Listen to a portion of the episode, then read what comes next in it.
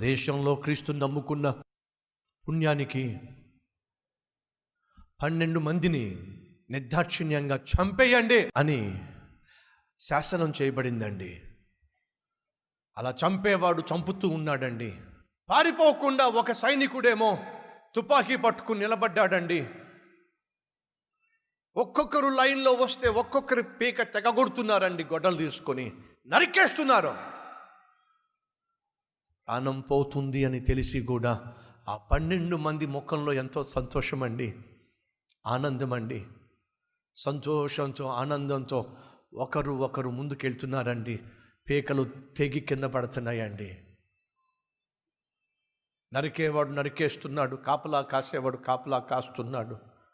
ఆ కాపలా కాసేవాడు వాళ్ళు సంతోషంగా వాళ్ళు వి- కలిగి ఉన్న విశ్వాసాన్ని కాపాడుకుంటూ తమ ప్రాణాలు పోగొట్టుకుంటూ ఉంటే జాగ్రత్తగా గమనిస్తూ ఉన్నాడండి గమనిస్తూ ఉన్నాడండి గమనిస్తూ ఉన్నాడండి.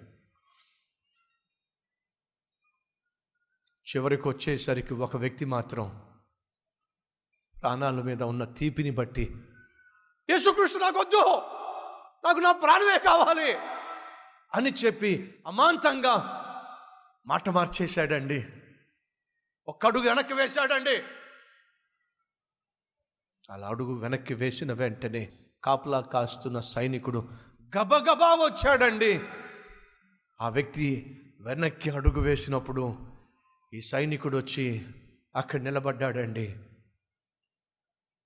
అతని స్థానంలో నేను ప్రాణం పోగొట్టుకుంటాను అని చెప్పి మెడ అక్కడ పెట్టాడండి. వాళ్ళని నరికేటటువంటి వ్యక్తికి ఏమర్థం కాల? ఇదేమిటి? ఇప్పటిదాకా మనలో ఒక్కడై ఉన్నటువంటి సైనికుడు ఇప్పటిదాకా మన వలె క్రీస్తును క్రైస్తవ్యాన్ని ద్వేషించిన ఈ సైనికుడు సడన్గా వచ్చి తన తల అక్కడ పెట్టేశాడేమిటి?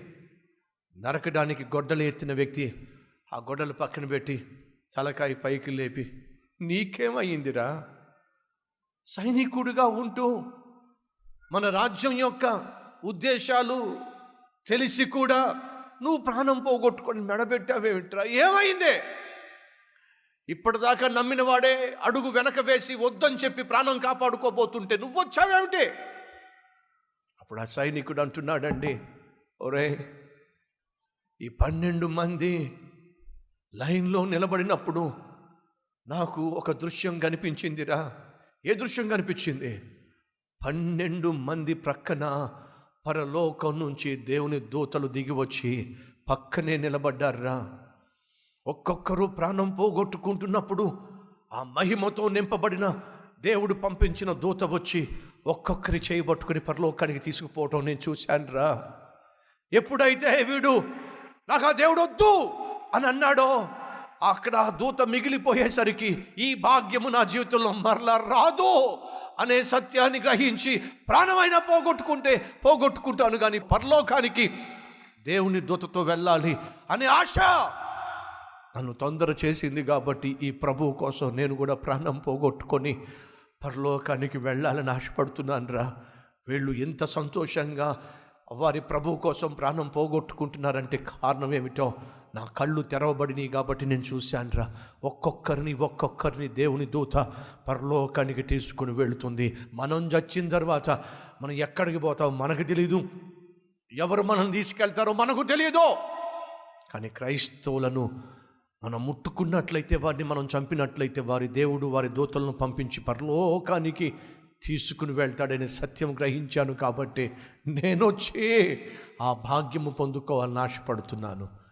అని చెప్పి మెడను ఆ దిమ్మ మీద పెట్టేశాడట. అది క్రైస్తవ్యం.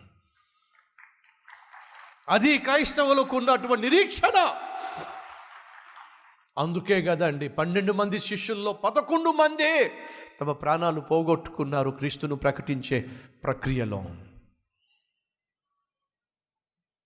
క్రైస్తవ్యాన్ని బ్రతికించడానికి క్రీస్తు సువార్తను ప్రకటించడానికి ఎన్ని వేల మంది ఎన్ని లక్షల మంది ప్రాణాలు తెగించారో ప్రాణాలు దారబోశారో వారి త్యాగ ఫలితమే ఈరోజు క్రైస్తవ్యం బ్రతికి ఉండడము. ఈరోజు మనం క్రైస్తవులుగా ఆ విశ్వాసంలో కొనసాగడానికి కారణం తెలుసా? మనకంటే ముందుగా ఈ మార్గంలో వెళ్ళిన వాళ్ళు క్రీస్తును గూర్చిన సువార్తను శుభవార్తను బ్రతికించడానికి మరి ప్రాణాలే లెక్క చేయలేదండి. ఆనాడు ప్రభు వచ్చి శిష్యులతో అంటున్నాడు నా తండ్రి నన్ను పంపించిన ప్రకారం నేను మిమ్మల్ని పంపిస్తున్నా. వెళ్ళండి. అదే క్రీస్తు ఈరోజు నీతో నాతో మాట్లాడుతున్నాడు. నేనే విధంగా ఈ భూమి మీద నా తండ్రి చిత్తాన్ని నెరవేర్చి పరిపూర్ణం చేశానో మీరు కూడా నా చిత్తాన్ని నెరవేర్చండి. ఈ లోకాన్ని వెలిగించండి. నా ప్రేమను పంచిపెట్టండి. కనీసం ఈ రోజు నుంచి అయినా విలువైన క్రైస్తవునిగా విలువలు కలిగిన క్రైస్తవునిగా మార్పు చెందిన క్రైస్తవునిగా జీవించి నీ చుట్టూ ఉన్నవారిని ప్రభావితం చేస్తావా? పౌలు శీల ప్రసంగాలు చేయలేదండి. వారి ప్రార్థన ద్వారా వారి ప్రవర్తన ద్వారా చెరసాల్లో ఉన్న వారందరినీ మార్చగలిగారండి. నీ ప్రవర్తనే నీ పరివర్తనే అనేక మంది జీవితాలను ప్రభావితం చేస్తుంది ప్రభువు సంధికి నడిపిస్తుంది. అట్టి కృప నాకు కావాలి అన్నవారు ఉన్నట్లయితే కలిసి ప్రార్థన చేద్దామా? లెట్ అస్ ప్రే